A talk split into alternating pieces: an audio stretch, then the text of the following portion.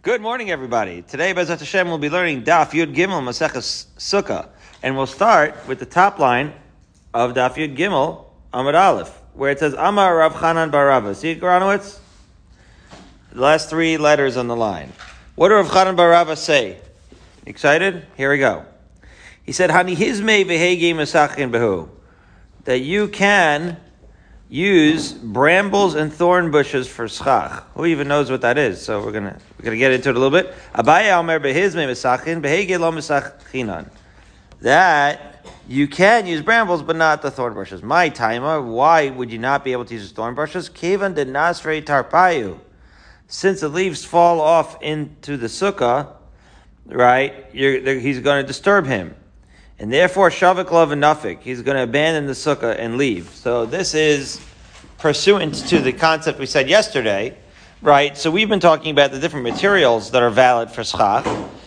Obviously, when it says that the leaves are going to fall off, it doesn't mean that the leaves are going to fall off to the point where it's going to be chamasa meruba mitzilasa, and you're not going to have enough schach coverage to make it a kosher sukkah. That is obvious that it, that would be true.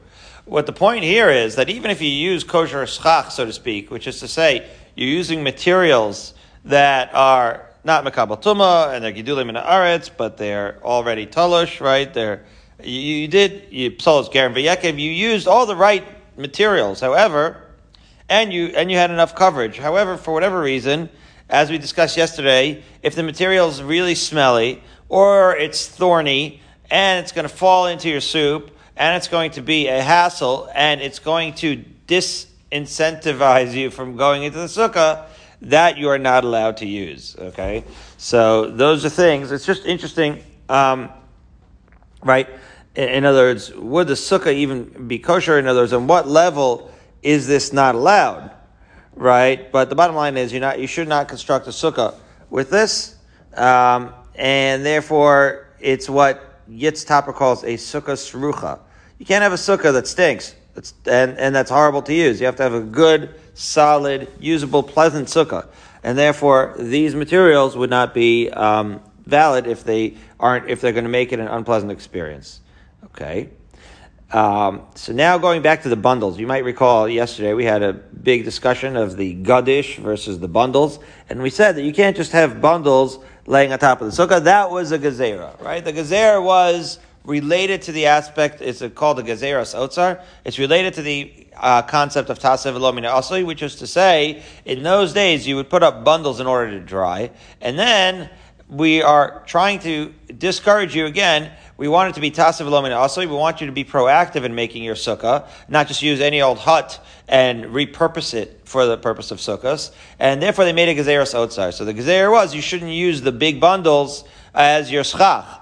So now we're going to get into a little discussion of things that are sort of like bundles, look like bundles, or are actually bundles but are smaller bundles. And I'll give it away now and just say that unless it's a real bundle that you're using for otzar, right? They're using for storage. It's not going to fall under the category of gazeros otzar. So if you can have something that happens to have the appearance of, or is bundled for some other reason, it's not going to fall into the gazera. But you wouldn't necessarily know that until you read the following Gemara. So let's go. Amar of Gidel Amarav. Hi apkuta de dikla mesachim behu. So this is off, date palm offshoots. If you've ever seen the kind of uh, date palms that come out like from the root, so it's a whole bunch of offshoots from one thing, and they do look a little bit like they're bundled together. However, the Gemara says, Afagav de agide, even though naturally, right, they're bundled together, that's called eged bidei shemaim, loshme eged right? Eged is uh, a bus company in Israel, right. but that's not what we're referring to here. Why is it called Eged? I think it's called so because it is like a corporation, right? A, um, a, a, a, union. An Eged would be like a union, right? Oh. So Eged, to bring things together, is a union. And boy, are they close that union. When they cut Bubby in half, you could not sue them. It's a whole other story. Not for now. But Eged is a is a un, is a union is a is a bundle. Well, we have something that's happening in the Gemara. Eged bosses. right, Dafyomi coincidence. Okay, so Eged bidei shemayim lo shmei Eged. So the point is that if the you, right if it looks like a bundle because that's how it naturally grows in nature, So that's not a bundle. That doesn't fall under the gezerah of, right, gezeras otzar. Alpha gav the agid lahu.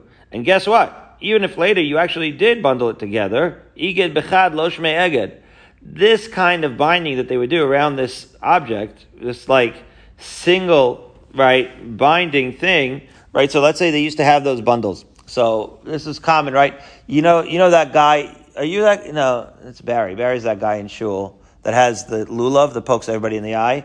The lulav's just like flapping around everywhere. No, he's not. He's Yaki. Andrew, it's you. I knew it was you. So if you have the lulav that's flapping around everywhere and poking everybody in the eye, so you tie it up, right? You tie it up in order to make it neat. That is not really a bundle, Andrew, because you're just taking one thing and you're tying it up to making neat. That's what this is talking about. It's kind of like the out of control lulav that you're binding together. This is not the bundles. The bundles that the Gezerah Otzar falls on is a real stash, right? Right? A real, a real bundle of uh, things together, right? As the last um, wide line, this fourth line, Rashi explains, even though you're taking this one elan and you're sort of tying it together, and it looks like a bundle, the Amran, right? The Chavilan the Amran, ein mesach in behen. Uh, which is to say like this. I read I, the syntax is wrong.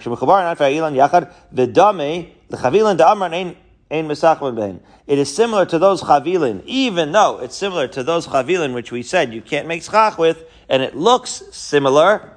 That's the point. Even though it looks similar to those bundles, we still can, in fact, use them for schach because they don't fall under the, the gezerah of otzar. Fine. Similarly, we're going to have a similar ruling with the famous Rav Chisda. Amar Rav Chisda, Amar Ravina Bar Shila. Hani dokri dekane mesachim behu. What are these? The stalks of cane plants. You can make schach with it. Afa gav de agide ninu. And they are bound together at their base. That's how they are. Uh, but that's natural. Eged b'dei shemayim loshme eged afal gav de hadar agid lahu. And just like similar to these date palms, you have these dukrane dekane, and they're naturally bound. And then on top of that, you also put a rubber band or some sort of other fastening thing around it to keep it together. Even though you do so, bechad lo that's not considered the kind of bundles of which we speak, and therefore it's okay to use as schach. And uh, furthermore, you have a brisa tanya kanim v'dekornim misakim v'hem that you can in fact use both of these, the kani and the dokrani, you could use them as schach. So the Gemara says kanim pshita right? We obviously know that the cane reeds you could use. Why do you even need to mention it? So therefore, we have to revise that brisa a little bit to show that this is actually what Rav Chisda said. In other words, he said dokre dakani. So dokre dakani is a kind of cane plant that the version of which is very out of control and therefore but comes together and looks like a bundle and you bundled up a little bit. But kanim, the regular uh, cane reeds that we're talking about, those are like the ones that the badatz uses for the schach mats. Those, of course, should be okay. So he said, no. what, when it said kani, kanim vedokranim, it meant the same thing that Rav said. Rav said dokre de kani. The Gemara here says, no, ema kanim shel dokranim mesachim behen. In other words, the kanim shel dokranim is those same um, dokre which Rav mentioned, and therefore you would have thought, as Rashi says, shiyotzim begizim kamin dokranim harbeh, even though those that's the plant that looks like it comes out right in many ways and looks like a bundle once by time all said and done it is not under the gazeras Tikra, uh, Gezeras rather, nope, we're not yet at gazeras Tikra, that's tomorrow. It is not under the gazeras Otsar, and therefore we are going to say that it's okay. Fine. So we just quoted, you might have noticed, Rav Chisda Amaravina Bar Shila. So, apropos to nothing, let's quote another halacha from Rav Chisda Amar Ravina Bar Shila. We do that sometimes. So, Amar Rav Chisda Amar Ravina Bar Shila says the Gemara. Uh, fascinating halacha. It does still have to do somewhat with sukkahs. It's going to transition to tomorrow, so it's actually serves two purposes. It's another statement of Ravina Bar Shila, and also a good transition for tomorrow. What is he saying? Honey Marisa. Uh, Pesach vibes in the middle of sukkahs. Gzeros Tesvav Tesvav. Here we go. Hani Marisa de Agma Adam Yotze Behen Yedei Chavasa Pesach. A person can be Yotze with eating Maror and Pesach with something called Maror of the Agam. Agam is an Israeli uh, artist, but that's the, here. It's his name is means a uh, swamp. and we do have one in our house. So we got from El Al. Good call, Andrew. Yeah, we got that for having status at El Al. I don't mean to brag, but it was very high status. It's not for now. Um, it was a, it was a miftzah. It was it's a cool agam, but I, I didn't buy it. Anyway, so um, and it, and the only the only thing the status got me, I never got upgraded. But they would come over and they would say hello to me in the middle of the flight and wake me. That's really not for now. Okay, Amar, they would say, "Thank you for your status." I said, "Thank you for my seat, thirty-nine C." So, are, is the Mara of the Agam, are you going to be Yotze on Yidei Chavasa Bepesach? Uh, so Mesve. Wait, no. So he, he made the statement that you are. Well, here's the thing. It's Marar. Okay, so Marar you should be Yotze. But the Gemara at this point is going to think that we have a Mishnah in the Gaim that challenges this notion that you should be able to use this marsh Marar for Pesach. How so? Like this. Says the Mishnah in the Gaim. Azov velo Azov Yavan. What does Nagaim have to do with Azov? What's going on here? Well, you have to understand. There's four times in the Torah you have to, if you pay attention, where we use this Azov. What is this Azov? It's a hyssop, right? What is a hyssop good for? Well, it's good for a lot of things. One of the things it's good for is like a brush.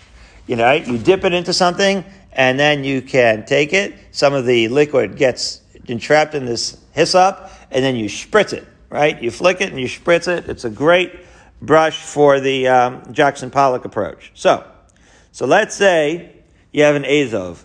So when would you sprinkle it? So this is what it has to do with Nagaim. If you're, if you have somebody who is Tamei Mace or Tamei, right, and you're using the, right, the purification waters of the Paraduma, right, or the blood of the bird and when you have the Mitzora and you're spritzing it on the Mitzora in part of his purification process, or perhaps most famously, the blood of Pesach Mitzrayim, where, you, where they put it on the mashkof, and you look at the psukim, which we actually did in, in Parshas Bo, and it says it right there, Azov. Take the Azov, right, and right, and, and sprinkle and, and use the Azov as a brush to put the blood on the right on, on the doorpost in Pesach Mitzrayim. So in all these cases, the Torah says the word Azov. So in Maseches Negaim, it discusses what kind of hyssop can be used, right? There's a, there's a ceremonial significance, right? It says in the Torah that you have to use the Azov. So are there multiple types of Azov? So it says the Mishnah in Negaim, as quoted here in the Gemara, that when it says Azov, it says Azov elo Azov Yavan, where we mean classic standard Azov. You can't use the Greek Azov, velo Azov Kochali, can't use the Azure Azov, V'lo Ezov Midbari, can't use desert Ezov, V'lo Ezov Romi, not the Roman Ezov, V'lo Ezov Sheish L'Shem Levi. Shem Levi means any Ezov that you have to say, you have to call it a blank Ezov, right, a modifying name, right? So purple Azov or special Azov, Russian Azov, you can't use any of these other things. You have to just use classic standard Azov. That is what we have to use. So the um, question from this Mishnah then that emerges is, if for Azov, when the Torah says Azov, it means any, just a classic Azov, so then why would we be allowed to use marsh marar? Shouldn't we also have to use just straight up marar in order to be Yotze, the mitzvah of marar? That's the question implied here from the Mishnah Nagaim. Now, ArtScroll here quotes Rabbi Akiva Eiger who asks, well, we have a Mishnah in Psachim, and we already learned this, so we know this is to be true, that kind of fishes around to figure out what we could use in Mar, and it's all over the map, right? Is it a radish? Is it, is it lettuce? It could be like a thousand different things, and we don't. And, and we talked about all the different minim. So clearly, Mara is different than Azov. The question is, why is Mara different than Azov? Azov has to be this classic Azov. Can't be any variation, and Mara could be like a whole wide range of variations. So you could say, well, I don't know, Azov it's spe- is specific, and Mara maybe it just matters what the taste is. Maybe you could say that, but Abaye suggests a different reason. A fascinating idea, historical sort of reason. Amar Abaye. How do you account for the difference between Azov and Mara? As follows: Kol kodem. Right. So if the name was before Matan Torah, so, so the assumption here that the Gemara is making is that the Greek Azov and the Roman Azov uh, those Azovs, which would imply that the Greek and Roman civilizations pre-existed Matan Torah. Isn't that fascinating? They pre-existed Matan Torah. Thus, when the Torah said Azov, it was coming to exclude every other kind of Azov. Because the Torah, so to speak, already knew that those existed, and by saying Azov without any modification, without any modification, it was being makpid, right? It was specifying it must be this kind of classic Azov. That's what this means. That kol shenishtan shmakodem matan There were already variations of Azov prior to matan Torah. And then uvasa Torah vikpidalea. And then when the Torah came and said Azov, it meant this specific kind. Then it's known already that there is a modification, that there are different types of Azov out there, right? So then, right, it is clear that it's excluded from being able to use that. The honey, However, with regards to the maror, right, there was no such thing as marsh mar uh, prior to Matan Torah, and thus the Torah said maror, it did, was unaware, so to speak. Well, not unaware; those didn't exist. So then, any variation of right maror that would come thereafter would in fact fall under the umbrella of Mar and should be usable. That's the teretz of Abaye. Fascinating teretz. You could say a lot about this. In other words, is this applicable to other things? That when the Torah, I, I, I can't uh, off off the top of my head think of another application, but this could theoretically be a very fascinating concept of Abaye. That when the Torah is aware of a wide variety and then says a single thing, it applies to it and, and, and, excludes all other variations, as opposed to if it says it before any of the other variations existed, then all variations would fall under that umbrella. Fascinating concept. I'd be interested to hear. Maybe I can uh, catch Rabbi Gross today and ask him if he could think of another example. That's Abaye's suggestion. Now, Rava couldn't be far away if Abaye is making a suggestion, and let's hear what his suggestion is. Rava Amar, Hani Marisa Stamashmayu. Uh, that really the marsh or maror is not really a totally different type. It's the same type.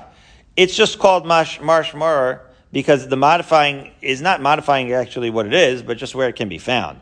As the Gemara says, "V'hai the kari de agma mishum de mishtakach be'agma." The only reason it's called marsh maror is because that's where you can find the maror. It, it's found in those marshes, but it's the same exact min, and therefore that is why the marsh maror is okay, whereas the hyssop would have to be a very specific type. So now we're 15 lines up from the bottom on Yud Gimel and Aleph, and we're going to get back to the bundles as follows. Says the Gemara, back to Rav Chisda. Amar Rav Chisda, Igid bechad lo shmei eged. Shalosh shmei eged. How many is a crowd? How many is a bundle? So, Rav Chisda says, not 100% sure. I know that one for sure is not a bundle, because that's just one. And I know that three is for sure a bundle, because three is a crowd. But Shnaim, Machlokas Rabbi Yossi Rabbanan. But if you have just two, like, bound together, like the Arava, uh, on our Dalad medium, so is that considered technically a bundle? Let's see. Well, I'm not sure. The Tanan. Because we have a Mishnah in Para. Why would this Mishnah be in Para? I imagine because you're, uh, the bundling of the aforementioned, uh, uh, Hyssop. Uh, let's see. Uh, yeah, yeah, yeah. The Tanan, the Mishnah in Para. Right? Because we talked about Para Duma already and the Hyssop. So it says like this you know that the the the Azov itself has to be bundled, right? So says the Mishnah and Para, mitzvahs Azov shlosha kolachin. You used right. The mitzvah was to have it in bundles. Fine. And what's the bundles? Three sprigs. The sprig is like the stem with the leaves. Okay. So three, right? Three stalks. And three stalks uh, with three stems, right? Three, three of the stalks with the leaves with the three stems, and basically three is the bundle. However, that's the Rabbanon. Rabbi Yossi Omer, mitzvahs ezov, shlosha givolin. Okay, same thing. However, ushayarav shnaim. However, if one of the three stalks kind of falls out, one of the three stems, then it's still valid as long as you have two remaining stems. Right? And, and those of us who have carried out minim through and attempted to keep them alive through um, throughout Sukkot, since we're learning Masechah Sukkah. So, you know, there's stereotypes. You have the tinfoil guy, you have the um, the wet paper towel, put it in the freeze, fridge guy. You have the au natural guy that just you know hopes for the best. Um, so there's all different kinds of uh, attempts, but usually there's very few guys that get it right. And so we are all familiar with the concept of parts of these bundles falling apart throughout Yantiv, right? So you can visualize this. So the question is, if some of the stem falls out, but still the uh, you have three of the right, three of what we would call the sprigs are still around. The Rabbi Yossi said it's okay, and fascinating begardumav kol shahu. But if the right leaf part falls off and you're just left with the stick, the stubs, so those are okay, right, in any amount. Amazing concept of Yossi. Again, how much of this bundle has to be remain? What? In order for it to be usable as the Azov brush for the paraduma or for the procedures involved therein. Okay, with the with the brush of the Azov, the bundle of the Azov. Okay, so now, now Rav Chris is pointing out this sounds like potentially it would be a machlokas as to whether two or three constitute a bundle. Because after all, you see, the Rabbanan are just saying, listen, we need three here. And we know that we need a bundle. Whereas Rabbi Yossi is saying, yeah, but if you have two remaining, it's a bundle. Perhaps that's the machlokas. Whether two or three constitute a bundle. Let's see. Says the Gemara. Kasal Kadaitin, Rav Chisda might have initially thought that this was the that, that this was the machlokas, midishayarav shnaim, tchilaso nami shnaim. That when Rabbi Yossi says that bidi eved, right, if you're left with two stalks, it's okay, then that would imply that two stalks is fine, that even the chatchila, right, you could use just two stems, and that that would actually work. Nobody would tell you that it doesn't work, because after all, if we're letting you do it bidi eved, that must mean that it's a bundle, right? V'hai dektani shlosha lemitzvah, which is to say that when Rabbi Yossi says in the beginning, remember the statement of Yossi wasn't, oh, just take two and you'll be good. Rabbi Yossi says the mitzvah is shlosha, and then, but if but if one falls out, it's okay. So that seems to imply that it's just a mitzvah lechatchila min a muvchar, right? To use three. However, if uh, the mi'ikar adin b'di'evid, two is enough, and therefore and that's something that the Rabbanan don't point out. So at this point, we assume that the Rabbanan hold that you need three for the bundle, and Rabbi Yossi holds that you need two.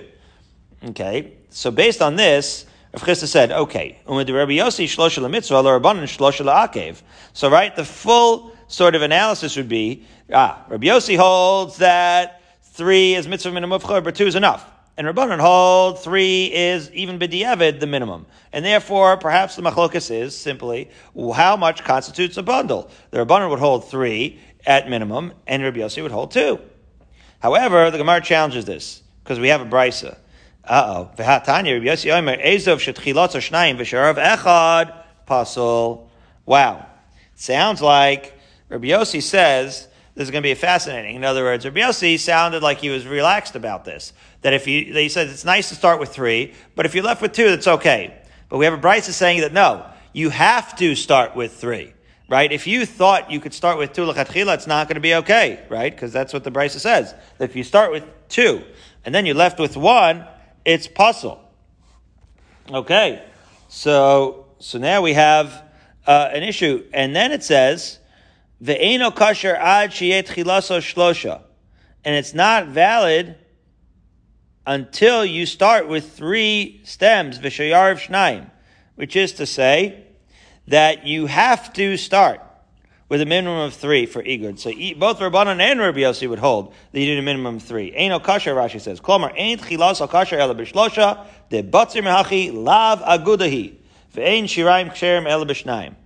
Right? So Rashi is pointing out the consequence of this brisa, which is that both Rabbi Yossi, that certainly Rabbi Yossi, according to this brisa, holds, uh, as Rashi explains the Gemara, that you would need at least a minimum of three to constitute a bundle. So now the Gemara is going to say, okay, so Rabbi certainly holds that three is a bundle, but maybe there are banan, there, when, maybe there are a banan who sounded categorical that that said that you needed three Maybe they weren't so uh, that you dafka have three. Maybe they'll go with two, says the Gemara. Epuch. Maybe we'll reverse our assumption and explain it as follows: that the Rabbi Yossi shloshel akev, the Rabbi uh, requires at least three, and the Rabbanan shloshel mitzvah. And perhaps it's the Rabbanan, even though they do say three, and they don't even entertain the possibility of two. But maybe when they said three, they just meant that that's the mitzvah minimum of char. But perhaps if you were knocked down to two, they would say that bidi evidence okay.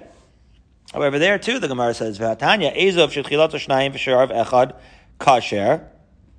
right? That uh, oh, and this seems to support it. We have a brisa that says that if you start with two and then you're left with one, it's kasher. Okay, ve'eno pasol achiyet chilasa v'shayar echad, and it's only puzzle until you go down to one. Now, what the Gemara is going to point out here is that there is an internal contradiction within this brisa. So let's just again, the brisa says over here, and this we're going to attribute to the Rabbanon, that if you start with two and you're left with one, it's okay. The only problem is, so so that would that would corroborate this idea that whereas Rabbi Yossi would dafka as as per the previous brisa, Rabbi Yossi would dafka require three, that the Rabbanon would be okay with two b'di'evid. The problem is there's an internal issue in this brisa, which is that when you're left with one, what happens? The first part of the brisa says it's kosher, and then the brisa says ve'eno v'shar and then it says that it's pasul when you start off with one. But it's not such a contradiction because you could see that tchilasa v'shayar echad sounds like you're doing it lechatchila. So let's see. The Gemara is going to address this. Says the Gemara, shayar echad pasul ha'amar shayar echad kasher. Right? When you're left with one, is it pasul or is it kasher? You're sending me mixed messages, Brisa. So which is it? So we turn the page in great suspense, and we arrive at Gimel Abed Beis at the reasonable time of 6.04 a.m., and we say the following. Ela ema ad chilaso kishayarav echad.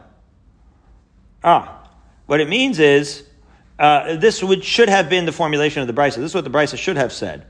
It's not invalid, right? It's not pasul unless at its beginning lechatchila it has the same number of stems as it, as its remainders and as its shiar, which is to say that it's usher if it's lechatchila, right? So if you have one lechatchila, that's going to be usher, and that's what we presumed it meant that when it's lechatchila one, it's going to be pasul. However, when you start off according to the rabbanon with two, then that's okay. And even when you're left with one, bidi eved, it's going to be okay. So that what we end up with is right that according to Rabbi Yossi, you would need three the chatchila, and because he holds that that's a bundle, perhaps according to the rabbanon, two you would need the chatchila, right? And therefore, uh, and therefore it meant only as a mitzvah in a muvchar, you would need three according to Rabbanan, but two b'di'evet would be okay. And then if it fell apart, one, you would need one uh, b'di'evet once it fell apart. Um, and at that point, it would still be usable. And perhaps in that sense, it does reflect whether two or three are a bundle. Okay, so a little bit more about a bundle. Marimar, Hani Asuraisa Desura Misakin Behu. There used to be these bundles of surah.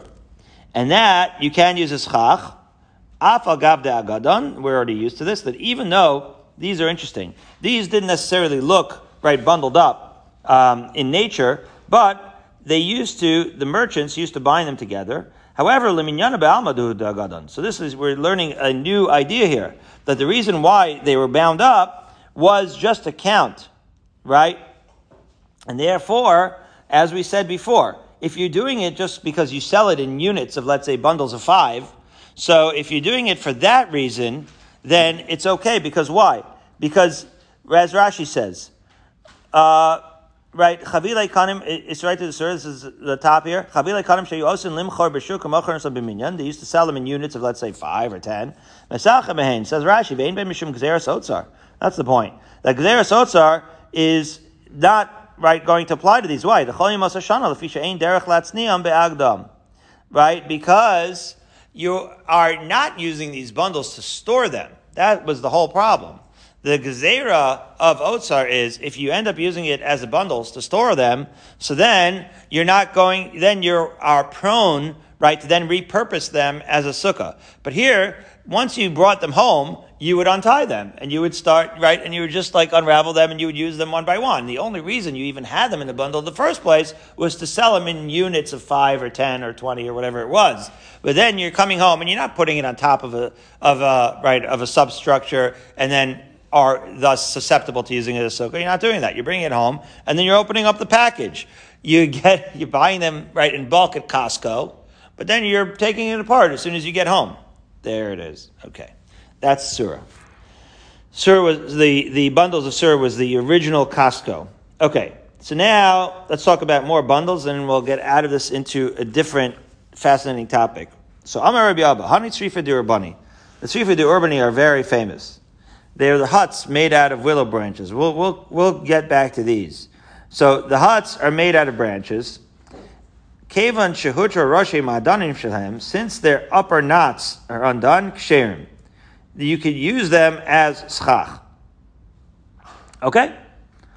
V'ha agidim mitatai. Wait, but they're still bound together below, so maybe, says the Gemara, they should still be considered bundles. Amar papa deshari You know, one possibility is that, yeah, they have two knots, one on top and one on the bottom. We're talking about a case where you are untying both, the top and the bottom.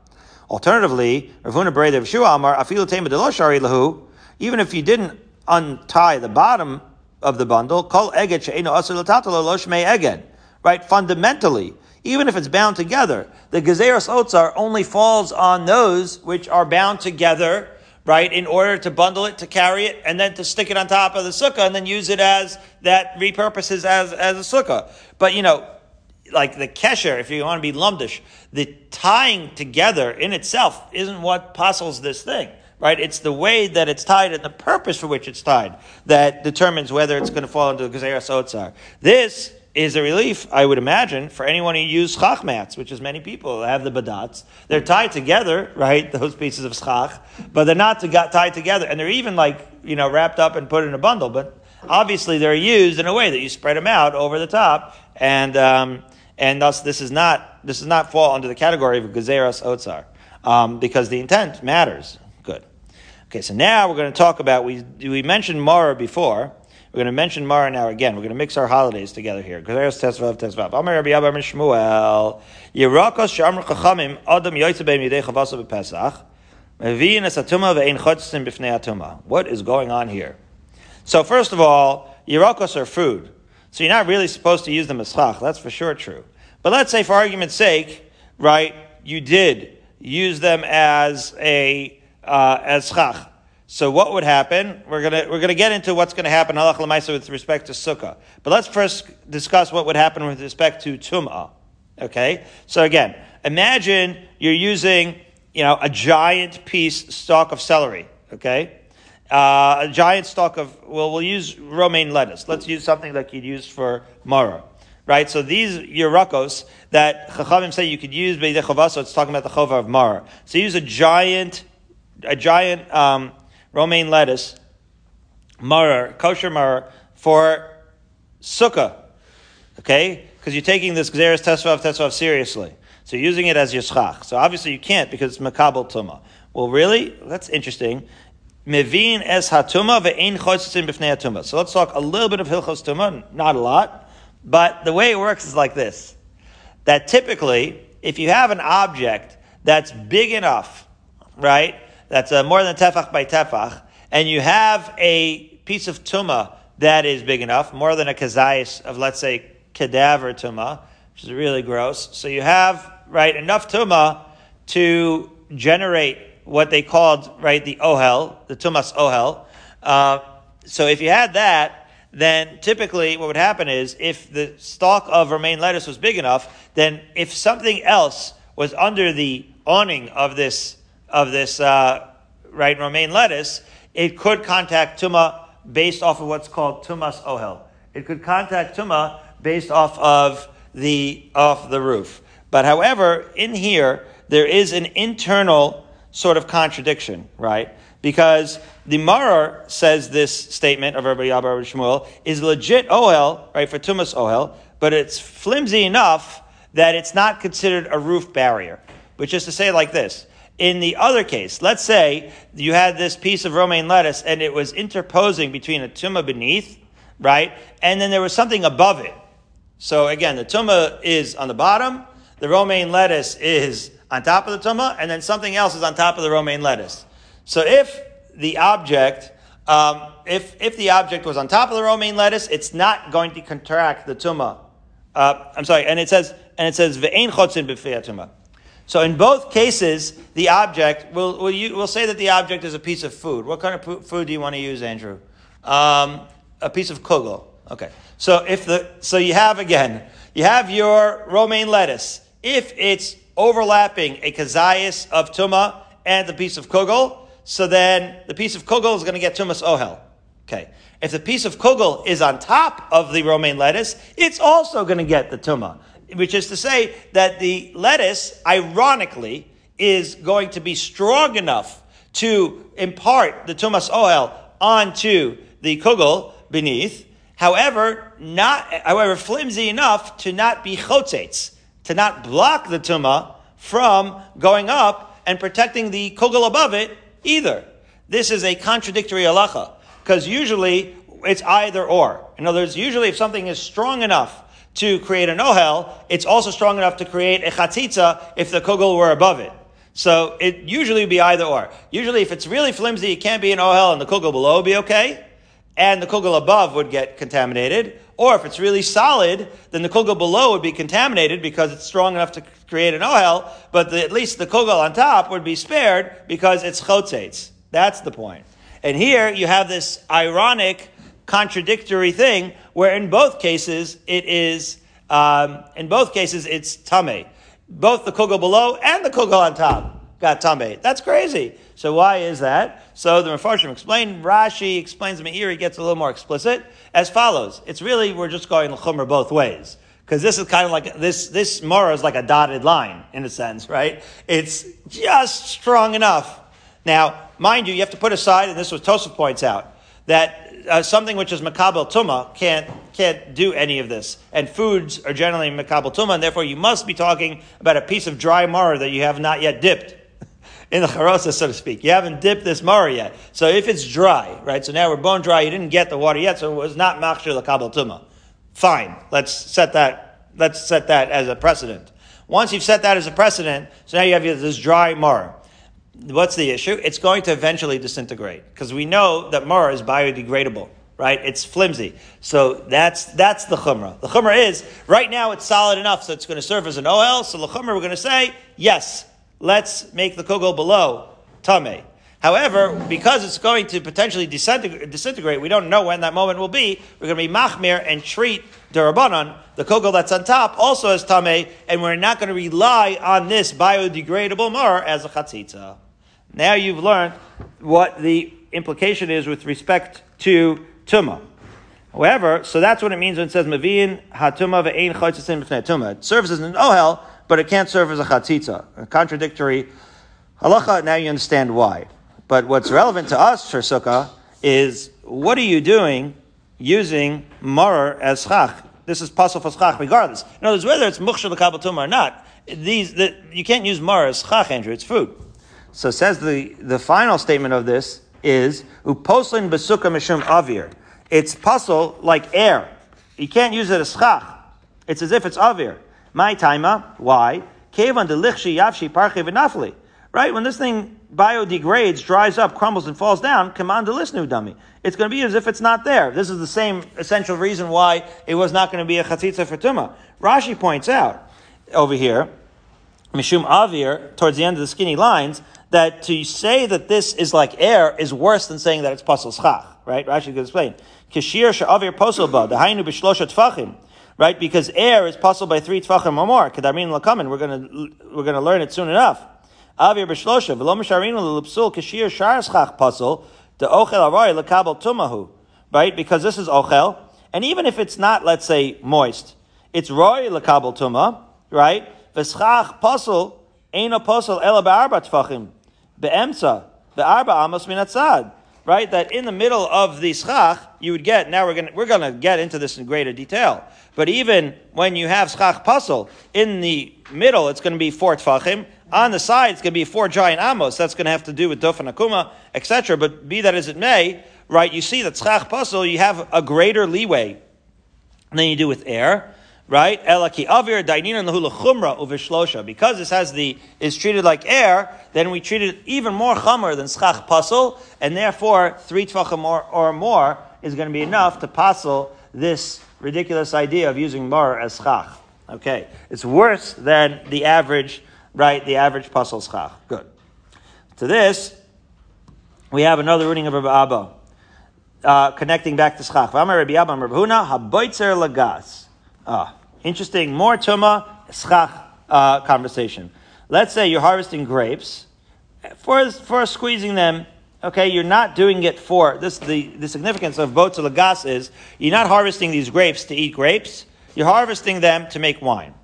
Ein lo yados. What does ein lo yados mean? This has to do with tuma. As follows: If you had, let's say, right, um, we know that Andrew, when he says, "So I've met, I had the schus of meeting Laney and Penina." So what happens? The reason why Andrew is so spry is because when he's at home, he's treated like a king. And what they do is they take these stalks of grapes, and Laney and Penina, they stand on either side, and they hold the grapes by the stalks, right? And Andrew simply, with his mouth, just simply partakes of the grapes with his teeth one by one, like a king, okay? So now, in such a scenario, the stalks themselves are called yados. Yados. That becomes significant because it means, for example, if you had a cup, let's say. A cup is a kli. A cup, a kli is makabel tuma. What if you, uh, Andrew's, Andrew's thermos doesn't have a handle? What if Andrew's thermos had a handle and the handle became tame? The whole thermos would be tame, right? Because the handle is part of the thermos. Now, let's say the handle fell off. So the thermos is still a kli. The thermos were to become tame could become tame. The handle without it certainly would not be tame. Similarly with the grapes, called yodos, a handle. If once, so long as the grapes are on the stalk, so then if the, if the actual stalk becomes tame, then the, all the grapes would be tame. That's very significant, right? That's called yodos. When a handle is intact, it's tame. Clearly, if, the, if they were separated and the stalks were just laying around, they wouldn't become tame. They're not ochel whatsoever. Aha. Okay. So what's the concept here? Haboitza lagas lo yados. Aha. But that's only if you are doing what? If you're picking off these branches of, of grapes to feed Andrew as solid grapes. But what if you're doing it to make wine for Laney? If you're doing it to make wine, so then you no longer want these stalks. The stalks become psolis, right? They just become refuse. And therefore, if you were, it makes a difference why you were picking, harvesting these grapes. If you're harvesting the, sta- the grapes for grapes, so then they're part of it, and therefore they can become tame, the stalks. But if you're harvesting it for wine, then the stalks are just getting in your way, and if they got tame, they wouldn't be matame the grapes. That's fascinating. Okay? However, we have a related ruling with regards to the, schach, and that's how we pull it together. Rav Menashe Bar Gada Amar Rav Huna HaKoitzel Schach Ein Lo Yados, right? So this is a related idea. Yerukotzer, let's say, right, bundles for schach. Now, at the end of it, there's food. Food you can't use as schach right? So Rashi is going to say, right, ein lo yados, right, that the schach is not going to be, right, puzzle, because schach puzzle, right, it, it's, it's not going to work. In that case, it's the food that is what you don't want, because the food, right, is not kosher for schach.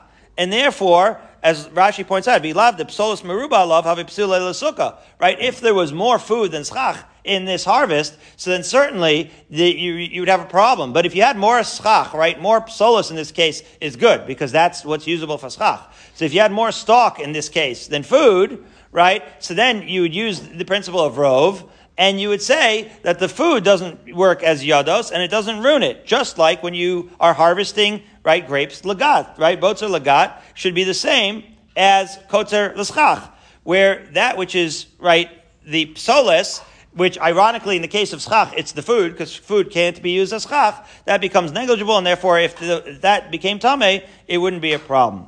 However, the Gemara is going to say the obvious um, difference. These two statements were independent. Amar Rabbi Abba Marhuna, Rabbi Nasha Bargada Amar Rav Huna. They both quote Rav Huna, but that doesn't mean that it's the same thing.